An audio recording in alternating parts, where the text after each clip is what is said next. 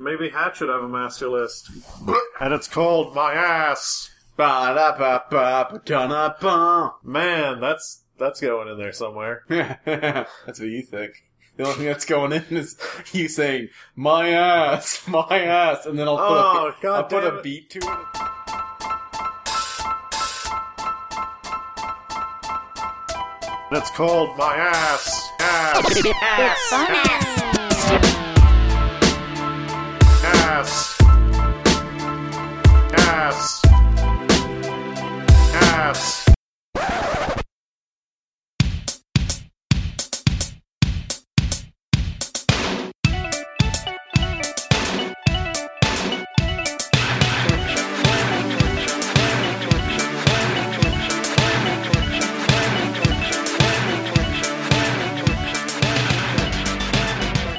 Bienvenidos, listeners, and welcome back to Zero Credits, the show where we talk about things. My name is Henry, And my name is John. and together we are Henry and John. So, uh, how are you, Henry? This week I'm doing swell. Nice, I'm also doing swell. Well, aren't we just both swollen? We're swollen with positivity. That's the best kind of swelling you, you want. I feel like this past, I don't know, few podcasts, I don't know when that podcast where we were really depressed It's was, about a month ago. but I think it's all just been uphill. And downhill? Man, that's a confusing metaphor. So if we want to say things are getting better, Yeah. we say, but if we say uphill, that implies they're difficult. Well, but if we I- say downhill, we imply that's spiraling out of control. But okay, you could say we've been on an upswing. upswing. Yeah. Yeah, definite upswing. Yes. But swinging implies it's going to swing backwards eventually, and I'm not comfortable admitting that yet. Well, life is a pendulum. And I want to ride it all night long. Is that a kiss song? It's, uh, what, Life is a Highway from Cars? Uh, I do not think that's what that song is from. From the Pixar film Cars? that's not where that song debuted. When Lightning McQueen sang Life is a Highway? Is that is that a thing that happened? I never saw that movie. No, it didn't. I've seen that movie dozens of times. Oh boy, what a stinker. All right, John. Yeah.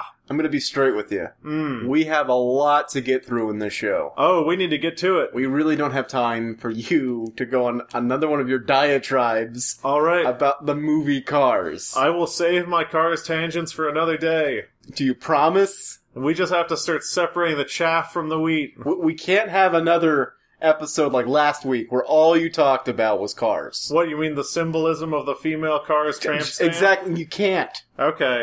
Let's- What I was going to talk about today Oh, was okay. uh, was how Lightning McQueen. No. Oh, we don't okay. have time. Look, Okay. John, John, I have to just be straight with you and ask, what are we doing? what are we doing? I've got the answer. Oh, I've got a new segment that I like to call whatthefrackfeed.com? what the? Wait, what? Whatthefrackfeed.com. What the frackfee.com? Yes. I understand little of that. You've heard of the website BuzzFeed, correct? Yeah. And you've heard of the mining, I guess, technique known as fracking, right? Yeah. What if I told you that some genius had the mind, the genius mind, to put a BuzzFeed like website together with fracking Wait. in a weird attempt to get children or teens to be okay with fracking? Wait. What if What? I what if I told you that on this website there's a there's a page called memes? Is this like some asbestos removal memes type bullshit? Probably. Oh god. Here, here's a few of them. Now, now I, we can't show our viewers, but I'll describe them. On the left, we've got a picture of Donald Trump, and his hair is like all over the place, and it says fracking because some people need hairspray. Oh. Now, y- you know, make fun of Donald Trump, easy target, Yeah. easy to understand. Maybe the kids will rally behind this. Let's keep scrolling down. While Hollywood created Miley Cyrus, a statement that is confusing, Yeah. fracking created 600,000 jobs. What? What? Who, who, who's the intended audience? Where's their fact checking? What is this? Here's a picture of people with their head in the sand, and it says fractivists when confronted with science. So wait, are fractivist people who are pro fracking? Because those sound like fracking activists. That that's what it sounds like to me too. That one's confusing. All right, let's keep going. Uh, wind power is so 1492. And there's a picture of uh, some boats. I'm guessing it's gonna be you know the the Maria, the Pina, and the Sa- the Sa- you know the other one. Yeah, the Santa Columbus is- Maria. Yeah, I said Maria, but San Domingo. That's not one. Santa Domingo. All right.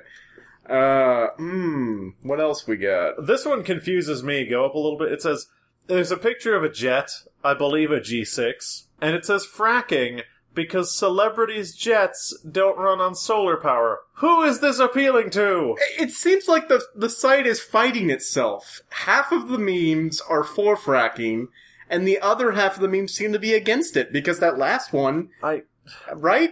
Maybe, Right? maybe. Why is this a. Okay, do I look at this and I say, man, I'm so glad for fracking because celebrities need jets? That yeah, I I- I, I don't understand. Uh, okay, here's a picture of someone. Is who, who is that? Do you know who that is? That's Rihanna. All right, this is Rihanna, and she's looking all you know s- out of the side of her eyes, like like like suspicious or I don't know. And So she's- side eye. Yeah, you know, so she's, she's- so- and she's saying apparently the meme is saying, "So you're telling me fracking is the reason I have 50 plus bottles of nail polish." Oh. Interesting thing about the picture, like maybe her nails are polished. It's really it's kind of hard to tell. Yeah, you can't really tell. Wow. But uh, what? What? What? I both of these are appealing to celebrities. Hmm. I, I just. Oh man. Frackfee.com. Wait, no, no, no. There's one for Ghostbusters. Oh gosh. Oh, it just says fracking because Ecto One doesn't run on solar. Is that the name of the car? Yes. Oh go. It's a Pokemon Go one. Fracking helping, Helping you, you catch, catch them them all. W- Wait, how does fracking necessarily help me catch Pokemon? I don't think it does. I mean, whatever. I guess it, that's dumb. And I, I like I don't want to give this website publicity or or anything, but it's it's just insane how dumb it is, right? I mean, there's always that idea that no publicity is bad publicity. But if Frack Feed is out there, pretty sure no one's going to read this and be okay with it, right? It, it's it's pandering on a level that's insulting, right? Mm-hmm.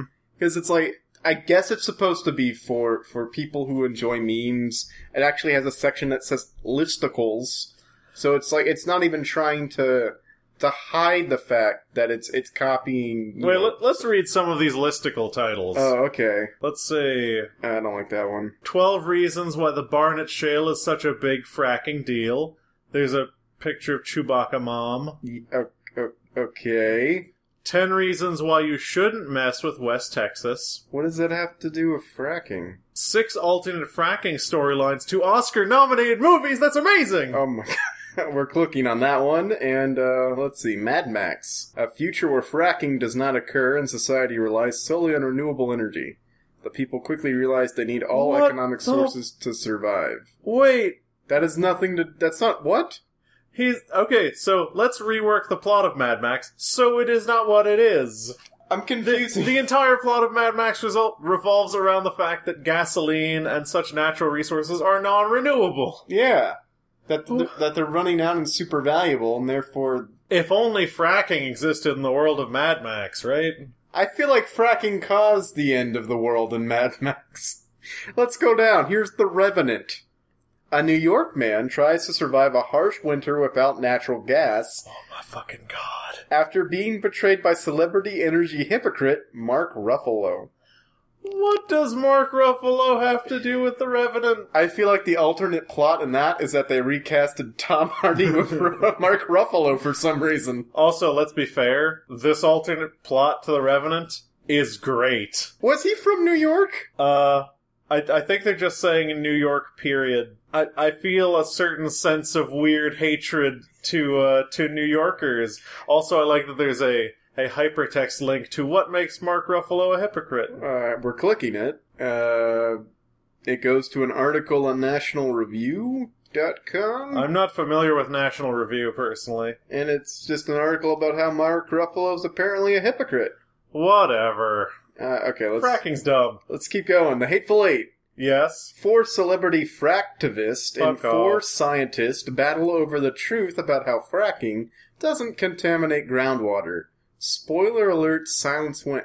They're not even remotely engaging like the movies that they're alternating. They, they, it's like they read one or two sentences of a synopsis. It's like we see the number 8, so that Mhm. means there's four people four people on each side apparently. I don't know. Okay, what about Inside Out? Inside. Oh my Oh, god. this is long. Inside Out. A movie about the five emotions a fractivist would go through if she ever graduated college. Mm-hmm. She ever. They, they made a point of saying she. Anger. She could have changed the world by being an engineer and made and also made more than thirty dollars per hour. You know, thirty dollars per hour isn't bad. Frackfeed.com. Sadness. She realizes those hit hardest by fracking bans are working families who pay higher energy costs. Uh, Disgust. Realizing the anti fracking cause was based on fear mongering, she's upset with herself. Fear? After mandating 100% renewable energy, the feeling just before the energy bill comes each month. Okay, so she's afraid of her energy bill. yeah. And joy, accepting that more Americans support fracking than oppose it, and it's okay to embrace affordable energy. You know, None of this is a plot. None of this is a plot, and also none of it actually addresses the issue with fracking. It's like, it's cheap! Alright, we got Star Wars, but it's showing a picture of the new one. Mm-hmm.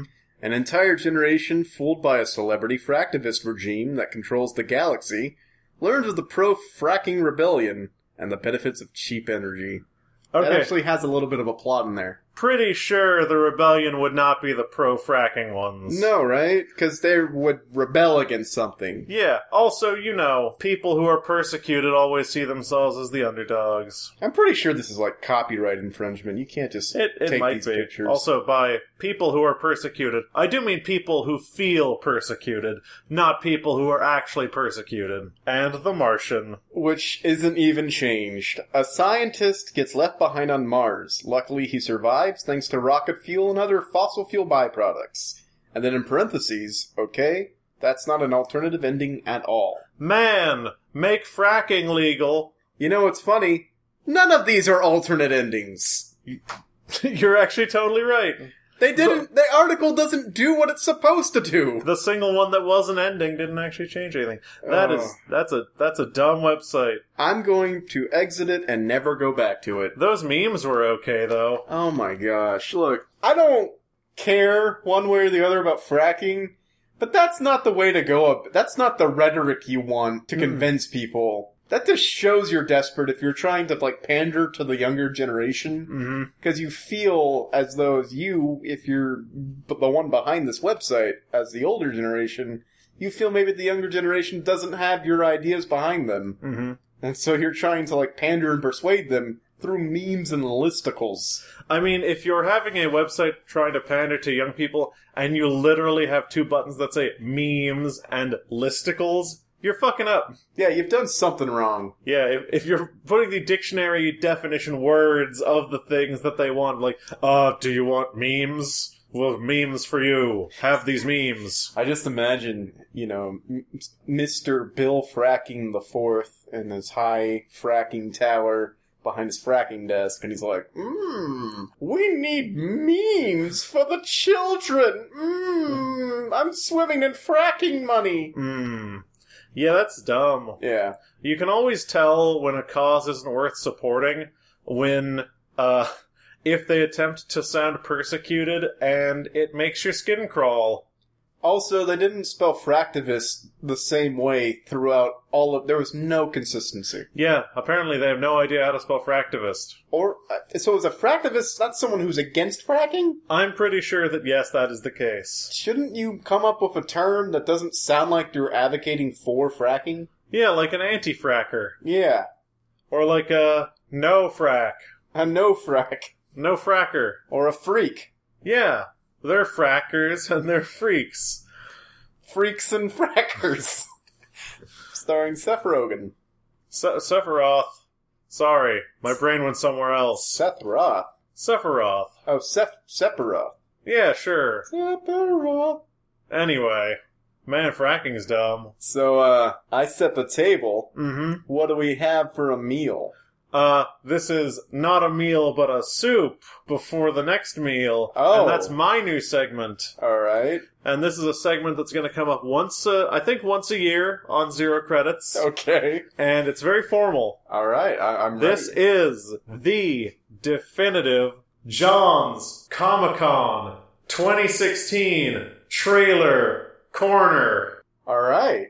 Now, what I do is in a in a round robin style, I pit all of the trailers against each other, so that only two can remain in the final bout All right. that you will hear. All right. All the other trailers have fought and died for the honor to be included in this segment, and the two trailers, Wait, wait, wait. So they've already fought and died. all the other ones except two. Wait, that's that's. But wouldn't the fight be more interesting to hear than like just the final? No, I mean all those other fights you didn't get to see because that's boring. But this final fight, Man, you're just This- like Dragon Ball Z. this final ultimate fight, All right. is gonna be the end all be all. All right. So you've narrowed your selection down to two movies. Yes, and the way it's going to work is I will give you the two movies, the two trailers that have won out, and you will ask me my opinion of both of them. All right. So who's in the red corner? The red corner is Wonder Woman. All right. And who's in the blue corner? The blue corner is Justice League. So both DC movies. Both DC movies. They really brought it all the way up to the top with this one. All right, that's interesting. Uh, All right.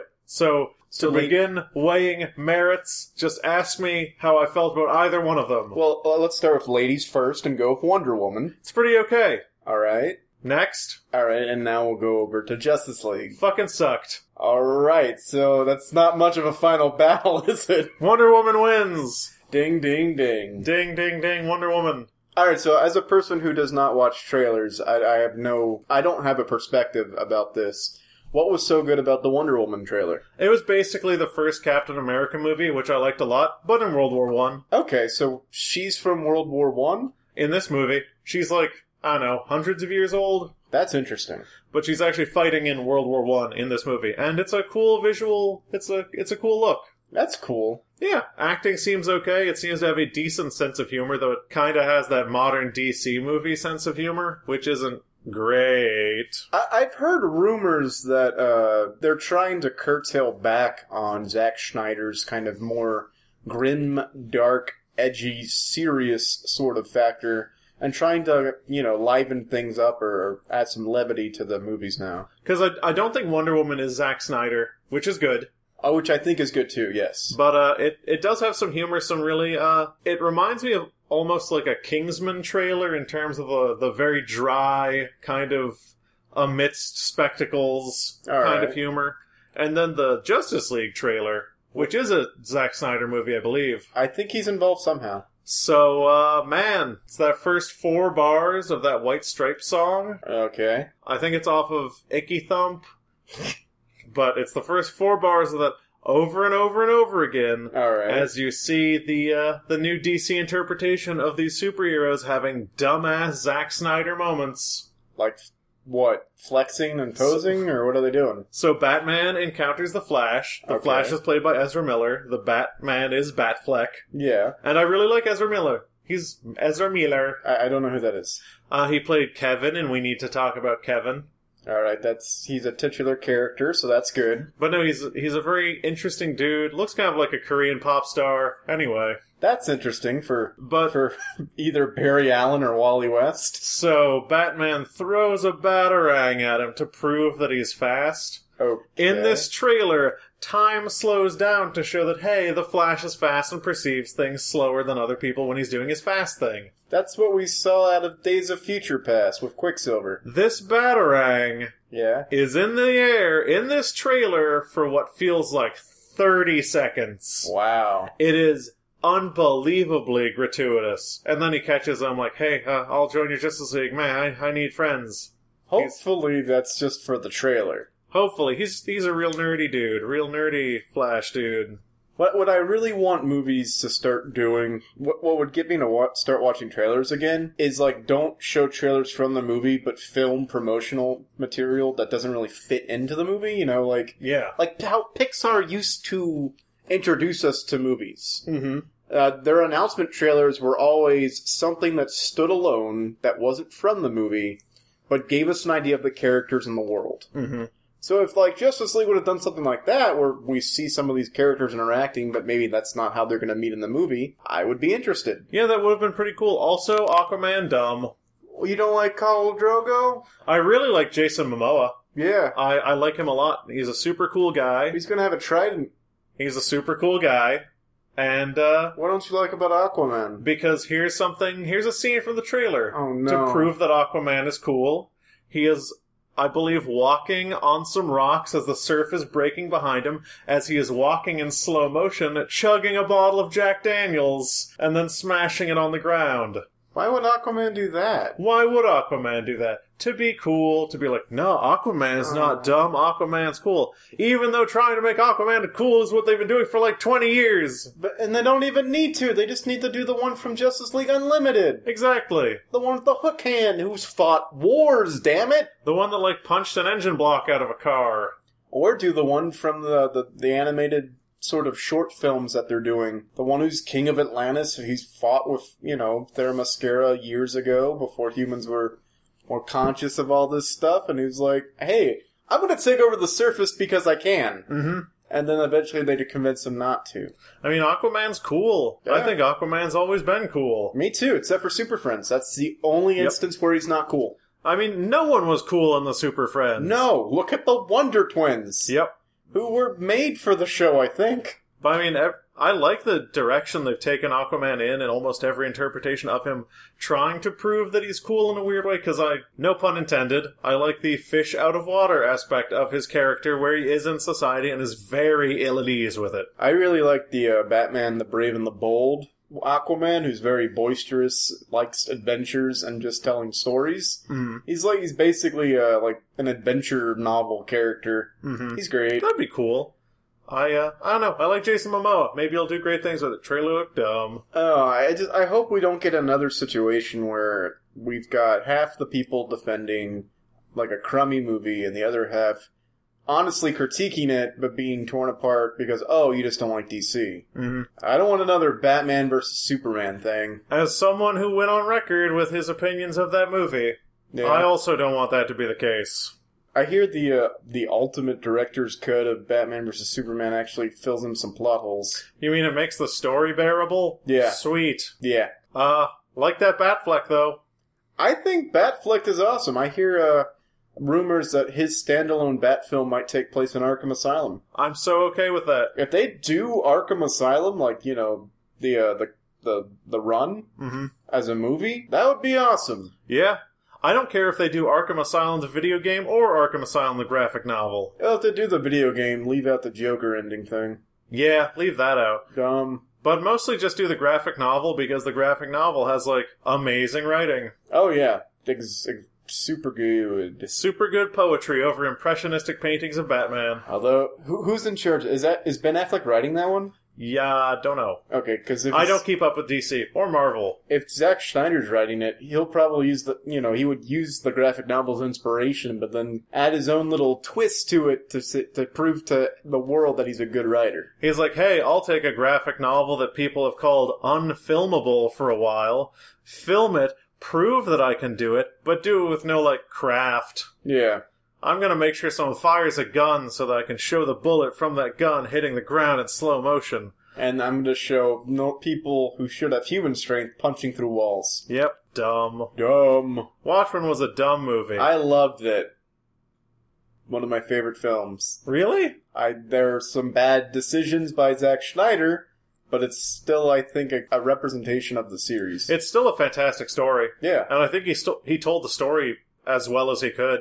as Also, I back that ending up. yeah, yeah, for it being the unfilmable mess that it kind of is, just because it's so many parts are interconnected and whatnot, so many things you have to set up. He did a good job streamlining the ending. Uh, I mean, considering whatever, I almost just spoiled the graphic novel. Considering the way the graphic novel ends is because it is a comic book, Yeah, having it end a different way in the movie is is very apropos. I mean, part of Watchmen's story is the fact that you're reading a weekly released comic book, you know, it, or a monthly released comic book. Mm-hmm. the medium is part of the story which is what I think Alan Moore was trying to get at. But, you know, it's a movie, different medium. You can tell a slightly different story. Yeah.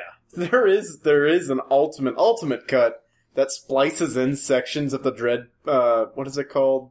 Uh The Dreadful Pirate, whatever. the the Tales from the Black Freighter. There we go. It splices parts of Tales from the Black F- F- Freighter into the movie where they might have gone. As like a as like a motion comic. They did a fully uh, a 20 minute animated short All right. and so they spliced that into the movie. Very jarring, does not work at all. Nice. Three hours and thirty-five minute runtime. I mean, nothing good about it. Perfect. Don't don't watch it. I'll buy it. Oh, it, it, I think it's just on the uh, the disc.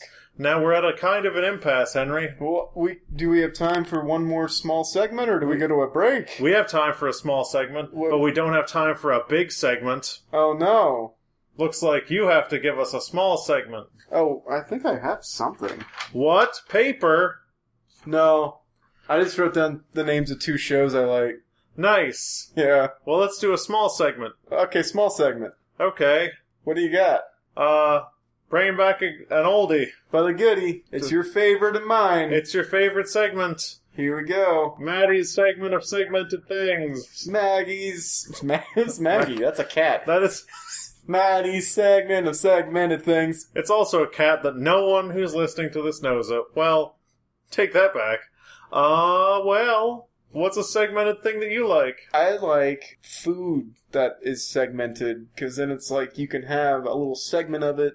And you take a bite out of it. You can ha- save some for later. Perfect. You know what I like? What do you like? Segmented stories. Oh, that's interesting. Like anthologies. Oh, that's interesting. Like American Horror Story. Oh, that's interesting. Because, like a segment, they're connected but not. I really enjoy that version of storytelling. I, I think we talked about it a little bit because we didn't know the future of Stranger Things, Mm-hmm. and we we thought it would be cool if that went kind of the anthology route.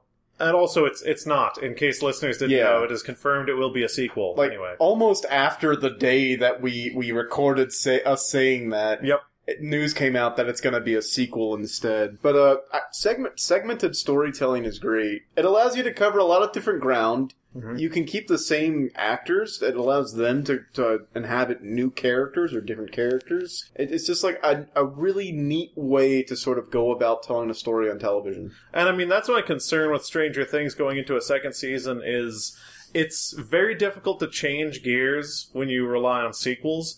But if you're an anthology and you anthologize your stories, you can have one story that has completely different themes that maybe interconnect with previous themes or play with those themes in some way. And you can like play games with the audience and say like, "Oh, who's this person playing this time?" Yeah, Well, what's really weirdly telling is I almost said this semester.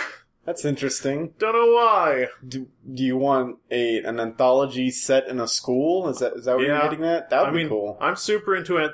Oh man, if you if you had like a high school anthology, and the next season the nerds were the bullies or something like that, and Yeah. everyone just switched roles, That would be really cool. that'd be really cool. You can then focus on the, like actors who were in the show who maybe didn't get their story told. that'd be really cool. Yeah. Okay, yeah. Let's okay. Let's write to the the Duffer Brothers. Okay, I'll write to TBS. TBS. Yeah. Did they produce Stranger Things? No, they're the Turner Broadcasting. Nope. What's TBS stand for? Turner Broadcasting Station. Ah, station. That's the word I forgot. Yeah. Let's write to TNN. Uh, I don't know that one. Tennessee Network of Television. That's TNT. And TNT is the Tennessee Network of Television. What's TNN? the Tennessee Network of Network. Oh gosh.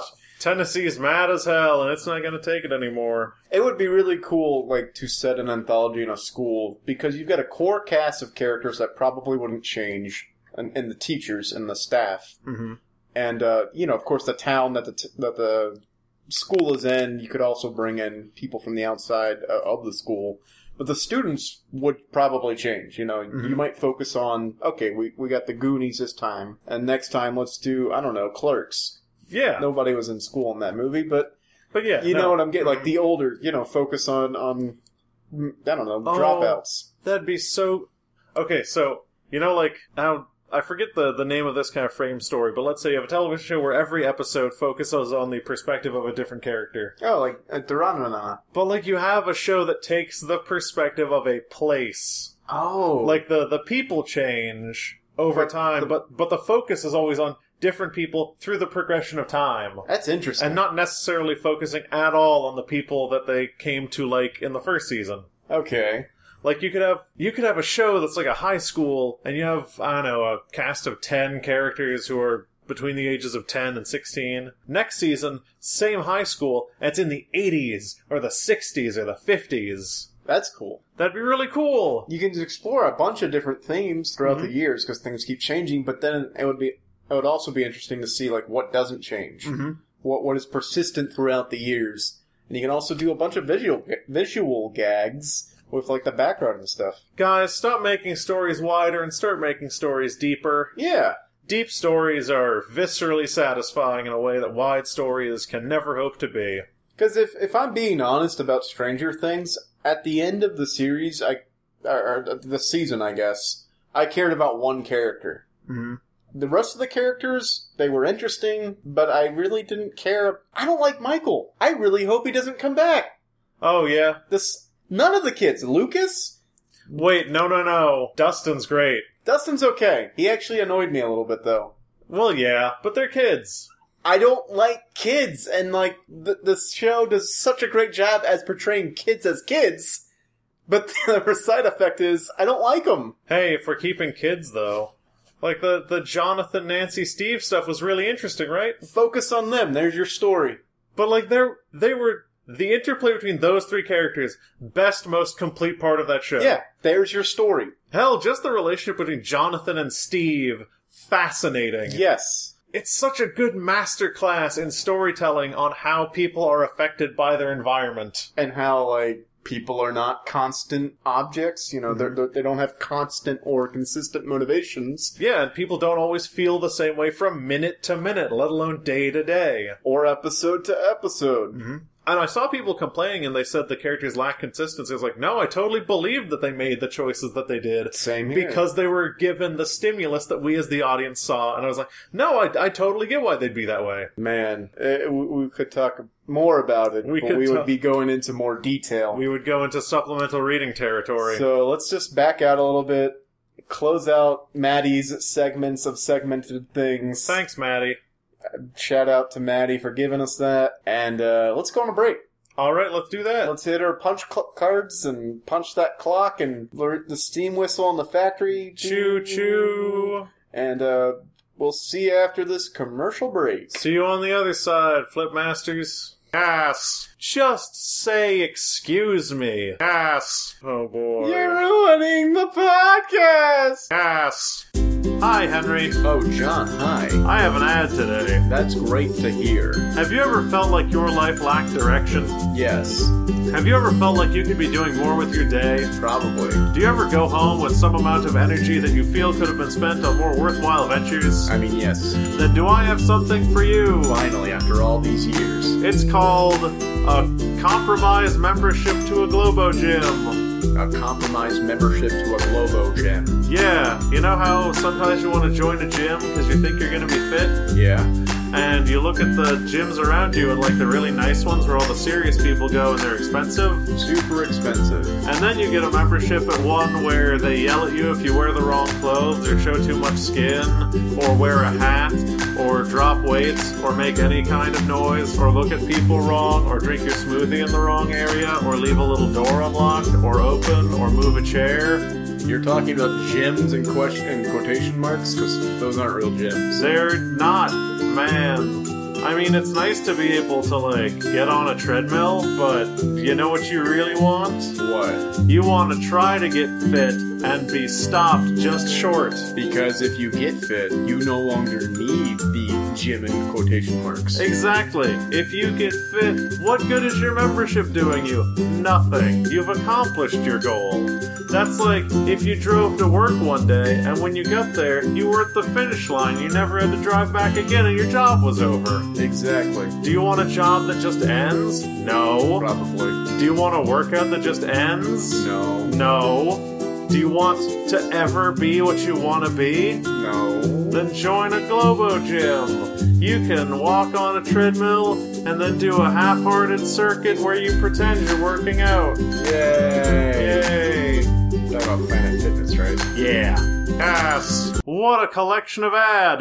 Man, that was definitely one ad. One single bunch of ad. Yeah, that was definitely not more than one. You know what ads remind me of? What do they remind you of, Jonathan? Storytelling. Your name's Jo- not Jonathan. No, name's not It's Jonathan. never been Jonathan. Never ever gonna be Tell us Jonathan. the story. T- tell Yes. us, tell us a story about how your name's not Jonathan. It's not. What do you mean, John? The end. All right, So what I want to talk about is storytelling. all right, Jennifer. Have you ever thought that I don't know, it's hard to tell stories to people? I feel like it's a lost art. Oh, are we talking about like telling a story? as Literally in- telling a story to another human being. you mean like out loud? Yes. That's what you mean when you say storytelling. Yeah. Story space telling. Here's something I'm really bad at. Storytelling? Yes. I think most young people are, myself definitely included. I'm really bad at stories. It's. I just find that if I can't show someone a picture of something or a video of something, I can't tell a story. Well, no, that, that's that's that's not true. Yes. Use your words to paint the picture, John. yeah, that's what I should do, but I'm bad at it. I'm just bad at doing things verbally. I have to write them down. Okay. Yeah, if I write them down first, I'm great. There was someone in my place of work today, and I can't tell you his name. You shouldn't. Well, I won't. Great. Thank you for convincing me not to. Anytime. But, Nathan. so he's like a 68 year old man? Is his name Nathan? No. Dang it. But anyway, it's Okay. like a 68 year old man who proceeds to tell me this story, and this story takes 45 minutes. Oh, yeah. The thing is, though, I am really bad at feigning when a story does not interest me. Yeah. Like, I cannot pretend to be interested. Same here. I can't pretend to laugh. yeah. I'm very bad at pretending positive things. I can pretend negative things. But this person was telling me this story, and I was hooked. Oh, they. You were super interested. I was on the edge of my seat. He was such an amazing storyteller. All right. He had every like storytelling trope of an old man telling a story and he did it for good reason, like the the strategic restatement of certain facts, All right. the ending sentences in such a way that it's impactful enough for you to remember it or asks you to remember previous things. Like he is 100% on board and like the little mini quizzes where he's like, "And you know, what did that mean?" Yeah, that's what it meant. It's so good. Telling a good story. I haven't been that entranced in television like ever. So s- that's you. You ran across one of the rare natural storytellers Mm-hmm. of- on, on the planet. Maybe. Uh, there are a lot of people who tell stories. Mhm. The small fraction of those people, there's those. The the really gifted ones. The rest of the people who tell stories, I can't stand. yeah, just huge bummers. I, I, this this this is unfortunate, but uh, I know a person who tells a lot of stories. He- He's an older gentleman, and his stories seem to all serve the same purpose: Hmm. to make himself look good, Oh. which is unfortunate. Yeah. or, or to highlight somebody else's like lack of thinking. Mhm. And, and he kind of does the same kind of like rhetorical question thing. Like he'll he'll end a sentence and then do like this weird quizzical face and go, "Well, I thought, uh, w- why would you do that?" Mhm. And like he kind, you know, he recreates the things. But it's just like i- if he, I can predict the end of your story Mhm. and how it's going to make you look good, make somebody else look bad, Mhm. and it involves you know statements like well i don't know anything like like if you imagine the person on, on television who talks in a country accent and goes well i don't know m- much about the fancy learning but Mm. i know what i know and like that Mhm. i will not be interested in your story Yep. because it, it, it there's a weird level of kind of malice behind it I wish I knew the the integral parts of good storytelling because this guy had them down, and there's clearly a formula to make this guy that good at it. yeah Because it it was an interesting story, it was a great story. He basically took me through eight years of his adopted daughter's life, that sounds super interesting and his daughter is eight now. He's sixty eight. His daughter is eight and he's 68. Yes, That's be- insane. because he he had kids. They all moved away because you Okay. know kids do that. They do. But he he was telling the story, and essentially the high points of it wa- war were a his wife's British, an expat, also a commander nurse oh, in the navy. okay. So she delivers a baby in a prison to a niece she never knew. What? She delivers her niece's baby, and her niece is in jail for possessing crack cocaine. Oh my gosh. Adopts this baby that she delivers, because you know, if you have a baby in prison, it just gets put in the system. Yeah, which is super unfortunate. Yeah, so she adopts this baby. It's okay, so it's not his wife, it's his sister. See, I'm bad at telling stories. Well, you just don't get details right. Yeah, which is a big part of not telling stories right. Anyway, his sister gives him this baby because she's reactive and has to go to Iraq Okay. Wait, why Iraq? because she was activated, because there was a situation in Iraq like eight years ago. Oh, who has to go to Iraq? The baby?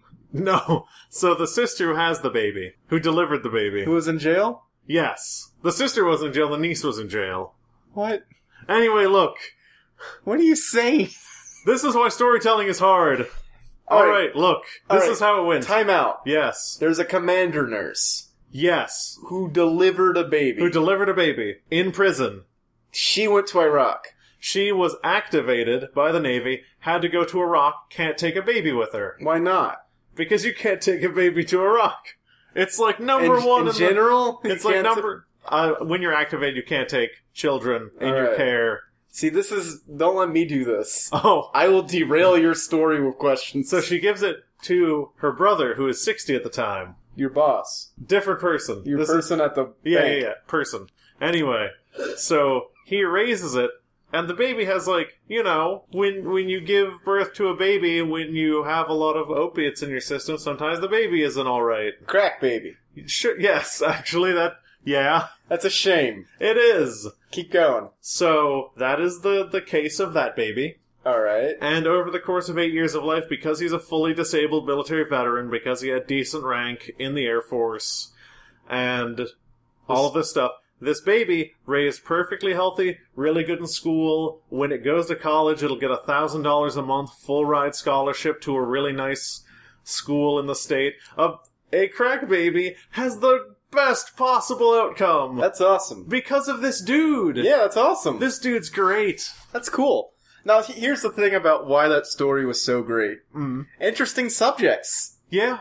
You know, you can a- anything's a story. Going to the store and getting groceries can be a story, Mm. and you can remember it and tell it as as like as good as you can. But it's still just going to the grocery store. Yeah, and I think no matter no matter how badly he told that story, it still would have been a great story.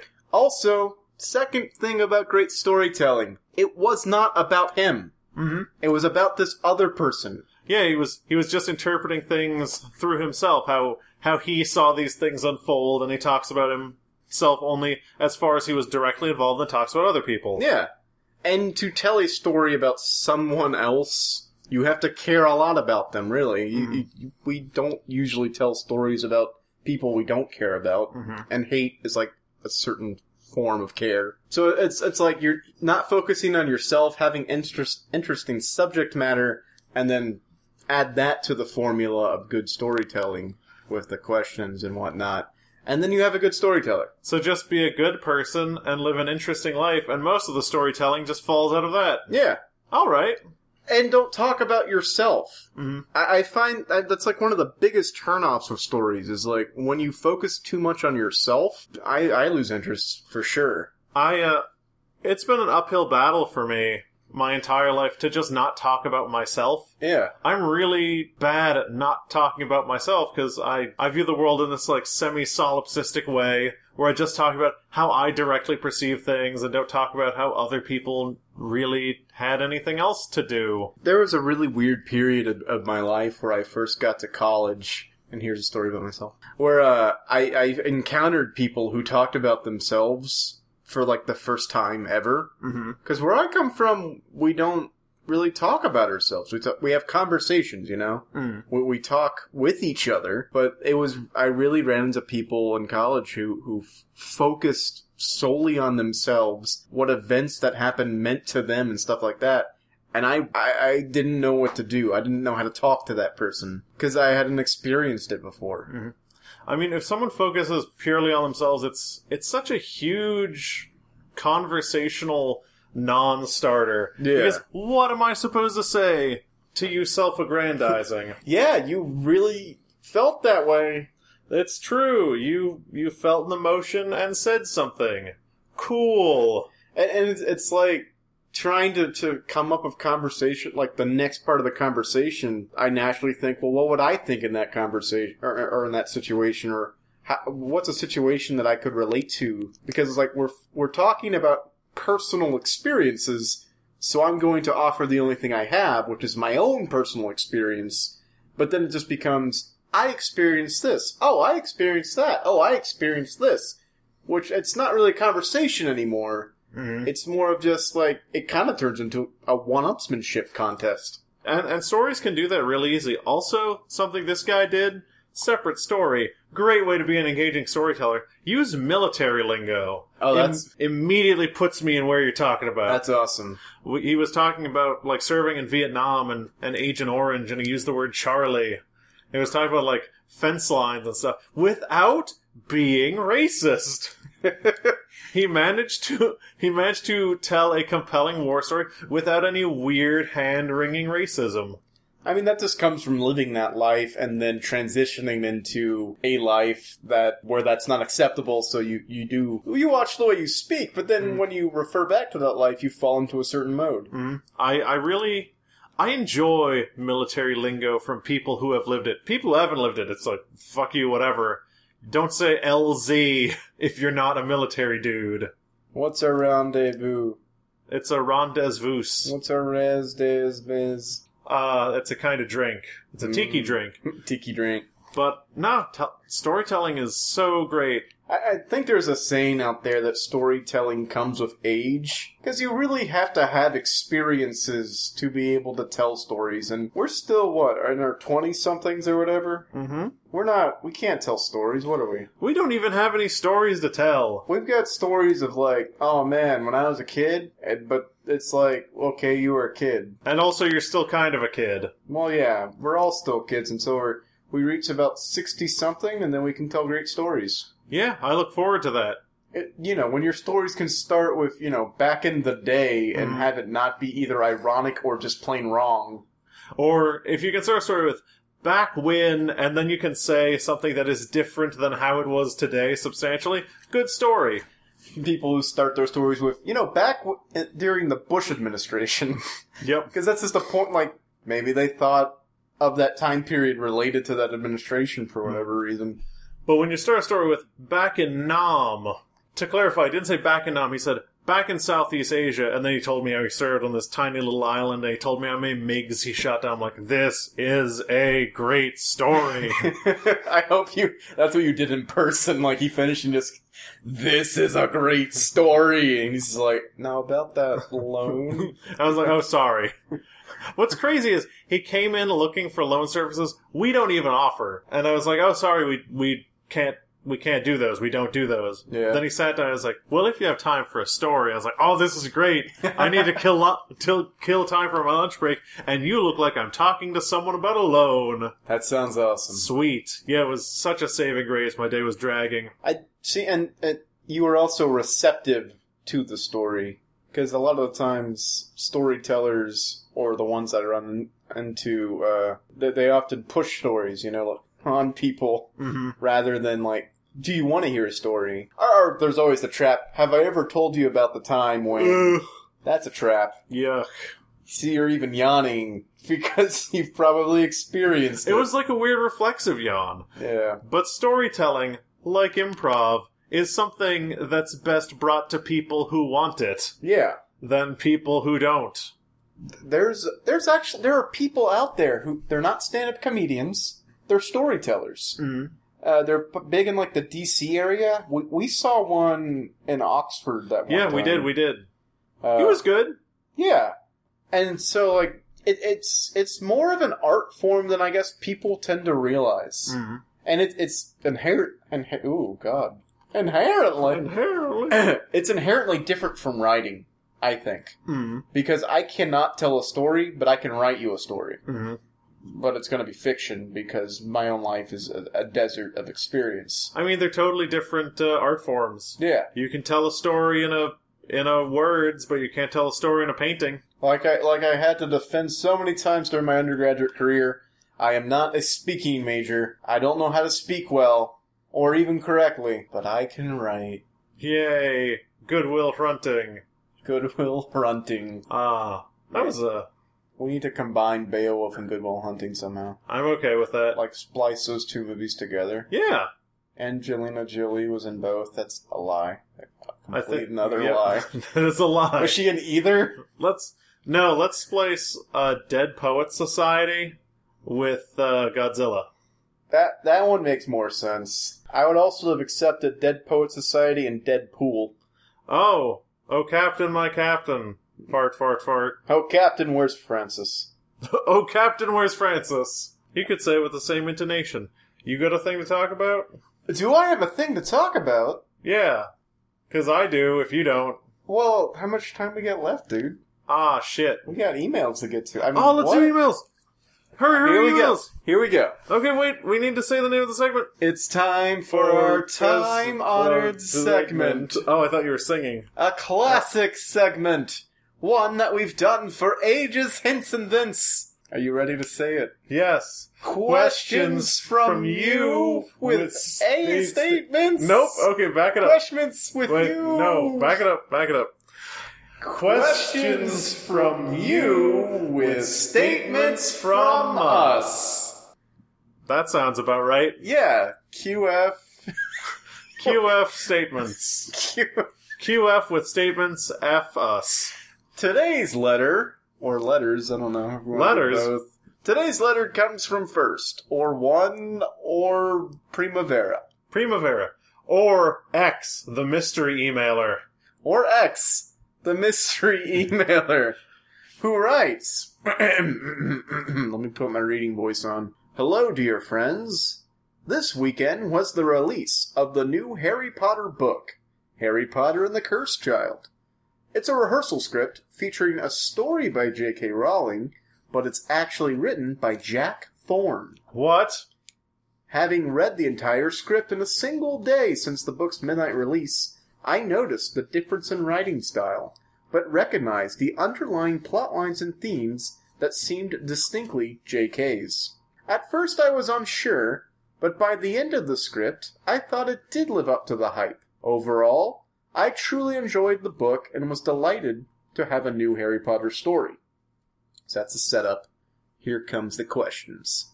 What are your thoughts on book sequels published years after the originals? Midnight releases, writing collaborations, stage plays experienced not as plays but as written scripts, and the Harry Potter phenomenon as a whole. There's a caveat. Answer as many or as few of these many questions as you like. I just like to hear you talk. And then there's a wink. Aw. And uh, from your favorite Ravenclaw, X, the X, mystery emailer. the mystery emailer. All right. So uh, that's a lot. That's a lot to cover. I have Yeah. something to say for book sequels written not by the original author. What do you have to say about that, Mister? I read the Wheel of Time series. I did I'm kidding, read most of that actually. but that's an instance of a book series that was completed by a different author. So here's two. I really like Dune, Frank Herbert's Dune. Oh, I feel so sorry for you. Hmm. I think that the first Dune is a fantastic, like, Why would you do transformative book for science fiction. Dune is such a good book. that? Dune's a great book and a good movie. And the Frank, two okay move. No, one good movie, one okay miniseries. You're talking about Cocoon? Yes, That no. has nothing to do with it. Okay, but uh, really like Dune. Dune's good. Frank Herbert's Dune. Every book is the the course of Dune is amazing because the first book really good. Other books kind of mediocre, but the story as a whole goes to such insane, trippy hellholes. It's it's great. Okay. The characters that you loved in the original Dune are like ideas or god worms. The world has changed completely. It's this strange psychedelic sci-fi universe by the end of it, and it is great. Okay. However, once Frank Herbert ceased to exist, Some might say pass away. Brian Herbert took over. His son. His books were terrible. Yes. I, I don't know why people's progeny think that it's okay to use their ideas and then write books and make money off them. That's not probably what they're actually doing. They're trying to do honor to their to the legacy of their forebears, but it just really doesn't work ever. Yeah, it's hard to capture the same feeling in writing as someone else. Some might say it's near impossible. Mm. I, I'd say it essentially is impossible. Um, so I, I, I thought I heard this about this Cursed Child play that the story was by J.K. Rowling, but it was actually written by someone else. Because what I've heard about the actual performance is that the actors are great, the performance is great, the set is great, the play is great, but the writing suffers. Mm. And in a play, it's all, I mean, if the writing suffers, everything kind Yep. of suffers. I'd say in a book if the writing suffers. But I guess it depends on uh, on how this re- this rehearsal script is uh, is put to book. Uh, they, they call it a rehearsal script. Uh, that's interesting. I mean, publishing plays, that, that's another sort of topic that's interesting because there, there are plays out there that are just called pocket plays. Mm. Plays that were written, never intended to be performed, but written to be read. Mm-hmm. And this is a play that's being performed and published as a book. Wha- I, I don't know. It's just a playbook, I mean, right? it, the feeling to me is that Cursed Child came out as a book at full retail price for a book, it's essentially to make a bunch of money because they know that they could. Eh, eh, well, yeah, eh, the, the Harry Potter brand is now worth millions, billions even. Mm-hmm. It's got a theme park. I'm surprised it doesn't have a cartoon. And I mean, the fact that they've held off on publishing more books in that universe for so long, pretty admirable. So why now? Uh, because it's been long enough. Has it? Because a, a work that has enough to it to be committed to paper and sold for the price of an actual book, it's not just some Pottermore stuff. Okay. I, I think that now that they have like something with meat on their bo- meat on its bones, they can sell it. The epilogue of the original series left me thinking our story is done. Yeah, because it was. So how do you continue from a feeling of completion? Um, and how do you continue as a corporate entity or a person? No, as a story. Where do you, where does the story if a story is over, Mm-hmm. how do you continue it? Uh, you write more words in that universe. You forget the fact that it ended. You you take the power out of a story and turn it into something else. But then does that not diminish endings as a whole? Absolutely. So I do it. Uh, money. I know, but like the books, I they're still making huge amounts of money. Mm-hmm. They've made tons of money. The movies broke money. Money is useless now. It's in true. Post Harry Potter phenomenon world. Wh- Why? Why? Why? Uh, this is gonna sound awful. I think I think you get to this point as a society when you have an author of something truly great who doesn't care that much about it anymore. or are we being too cynical? Probably. Is there a scenario where J.K. Rowling doesn't care about the series that much anymore? Hmm. I don't think there is. I mean, that's that's the world that I believe that I live in. Is I is I don't think she's as committed to it being as pure as it was anymore. I, and I think okay, maybe she's reaching a level of sort of diminished care, not not diminished, but let you know because what I've what I've I read this somewhere. I don't I forget who said it, but they said it was the play was Harry Potter enough. Mm. So it's like there are and like like our mystery writer has sent um that it, it, it's it's close to the feel and the ideas of the series. Mm-hmm. So it's like we're tan- tangential or, or, or adjacent to Mm-hmm. an actual Harry Potter entry. I mean, I, I I think that, that arguments for it, like how it affects endings as a whole, it goes kind of into what we were talking about with anthologies Yeah. and segmented stories. But I think that segmented stories succeed because they have a, a homogenous storytelling. They have a an an identity that if it if they're saying Harry Potter enough, Yeah. the identity is partially intact Yeah. but how much of that is it's just intertextually tickling the right nerve centers of my brain to remind me of the Harry Potter that I used to love versus It is doing the things that I love that Harry Potter did, which was new things. So it's sort of like what Jurassic World did. Yes. Because Jurassic World was basically a trip down memory lane. Look, remember this from Jurassic Park. Look from all this other stuff from Jurassic Park, while not actually doing the innovation that Jurassic Park did. I mean, I can't say having not read it, I can't say that it doesn't do anything new. But it could you say it's like similar? Yeah, no, I, I Because if, if we're if because we're- it's it's all in this in this mold of intertextuality, which is ruining art. well, yeah, I mean, of course.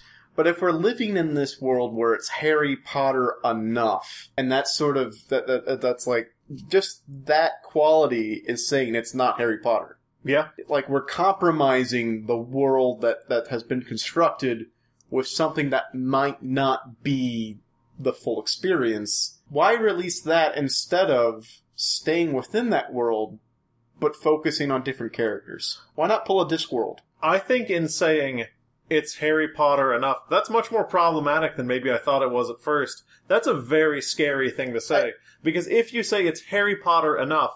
You are not necessarily saying that it is enough like the original story that it is acceptable. You're saying that it is choosing to to live in a framework that the original story created and people have adopted but do not necessarily connect to the quality of the storytelling of the original yeah like we have this situation with uh kind of with Game of Thrones currently Okay. and and it's happening I think it absolutely has happened with Harry Potter maybe it happened with Harry Potter first where Harry Potter became more than the sum of its parts and not necessarily in a good way yeah it it wasn't books it wasn't this single linear really well told artful story with nuances in it i like harry potter it became this idea that this unkillable cloud of of ideas that can communicate back and forth but don't necessarily mean oh if it's tickling this nerve center of my brain it reminds me of this story it just reminds me of this thing it's become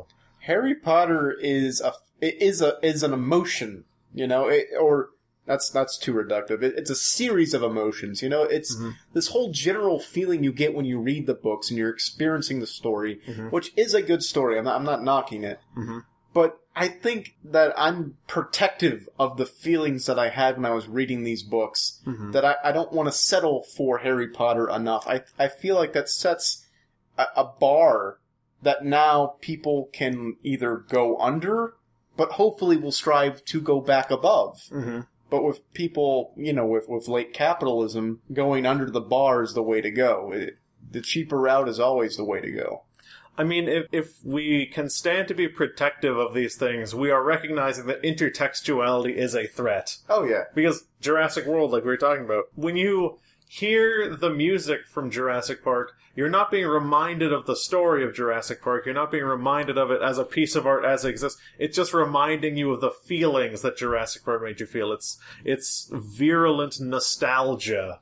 And Which nostalgia's a bad thing in this context. It's not always good. so much of nostalgia is, is the feelings that you had, not, not actu- the meaning.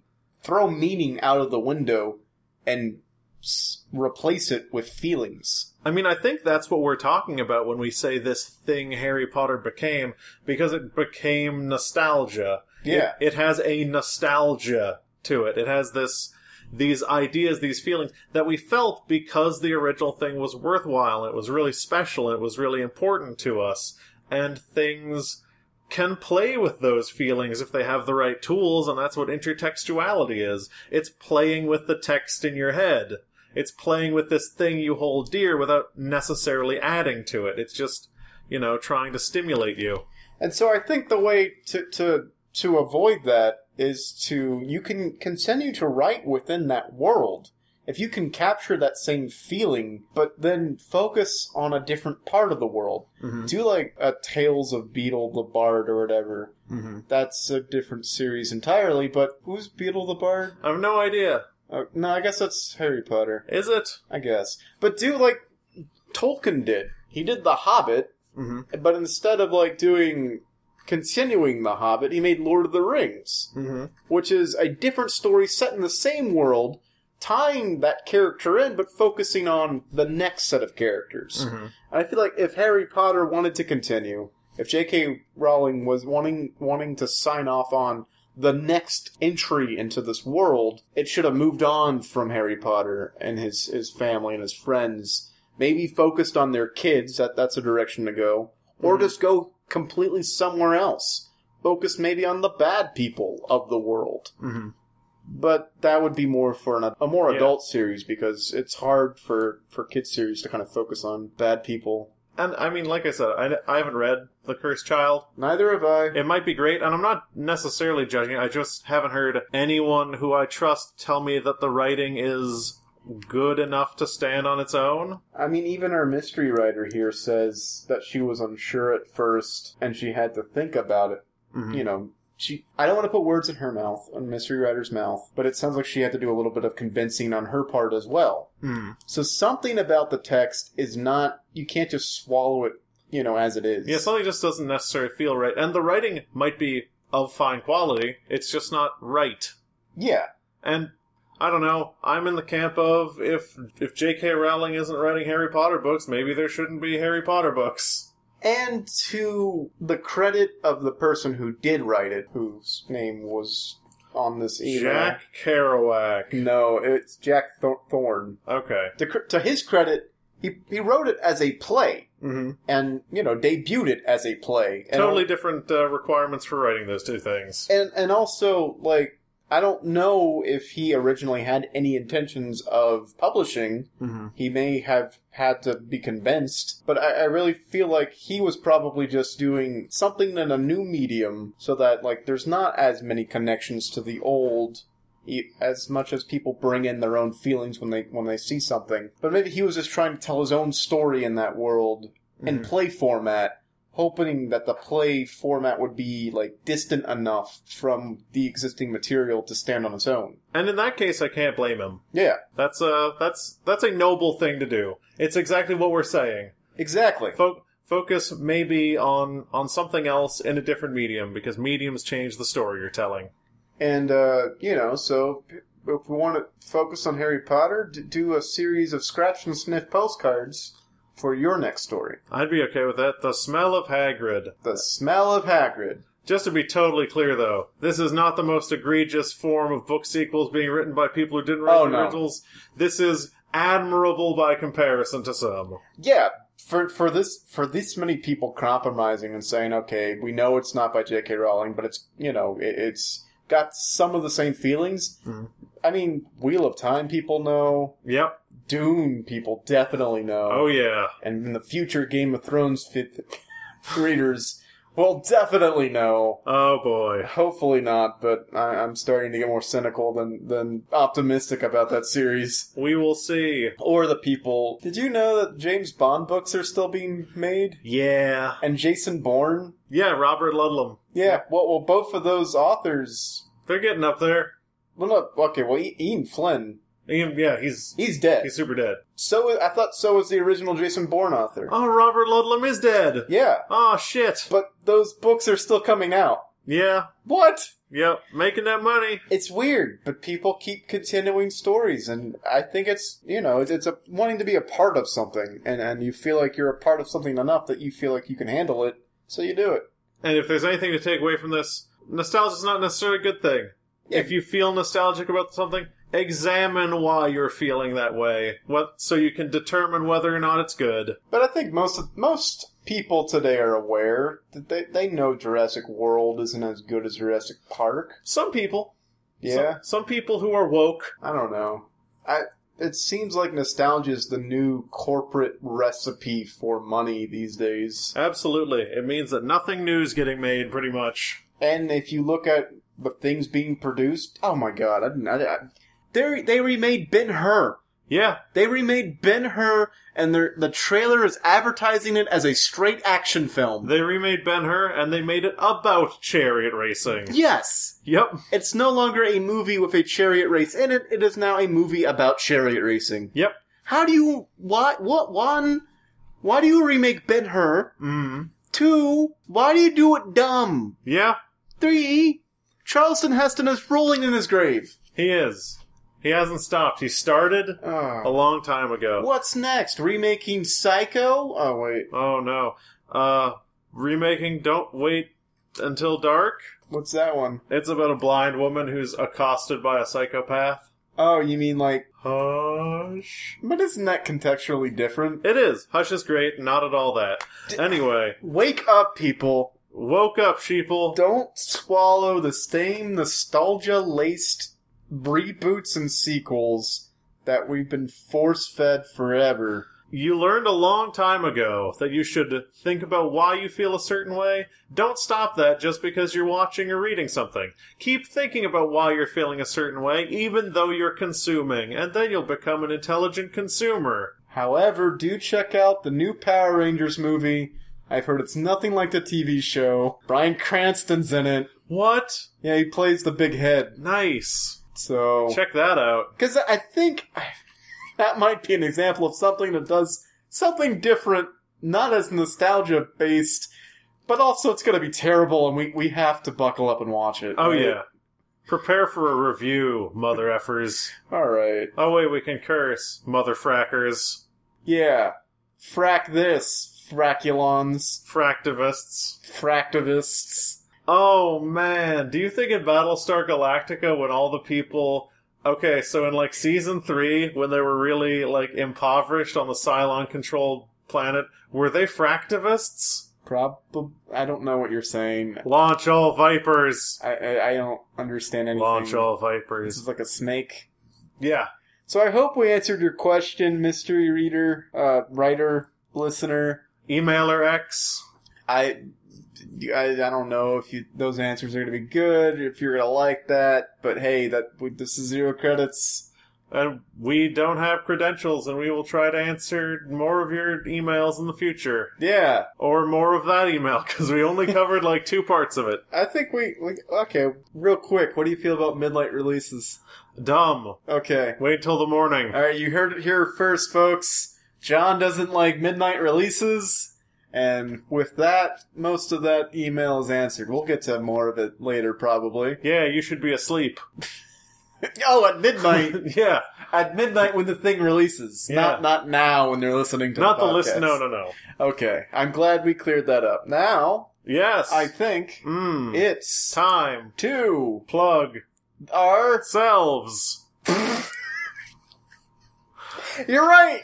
You're absolutely right. Yeah. But that wording's a little questionable. You know what you want to do? Me personally? No, you, the listeners. Oh, you're talking to them. I couldn't tell. You want to send us an email. At Zero credits is a podcast at gmail.com. you can get your question read just like our mystery reader. And if you wanted to take a more hostile tone and correct us, well, we'll read that email too. Yes, please. Look, we said a lot about fracking. We, we said a lot about Harry Potter. Certainly, you've got opinions of one or more of these topics. Jump on the handles that you own, the email handles, and write us some qu- stuffs. Come at me, frackheads. Yeah, you fraculons. Prove to me fracking's good, I dare you. Alternatively, if you're feeling bold and courageous, you can call us out publicly Yeah. on our Twitter. at ZCPCWHJ on Twitter.com. and we're working to heal the wounds that we stirred up in Colorado about a month ago. Was that about fracking? No, it was a forest fire. Ooh, Wildfire. Classic fracking accidents. So you can rest assured that you're in good company. Yeah. An entire county of Colorado will join you and being mad at us. Have you ever upset hundreds of people without meaning to? Us too. Yeah, Twitter's great. It's a great social network platform thing that lets people yell at other people. So come out and embarrass us. And we'll write back that we're sorry. True. So, uh, you want to get out of here? Yeah, probably. Go grab some milkshakes? Oh man, oh dude, dude, dude, dude! Half price shakes after eight at Sonic. What? What? What? Why are we doing this? Get out of here. And leave. We gotta go get milkshakes at Sonic. Go to sleep.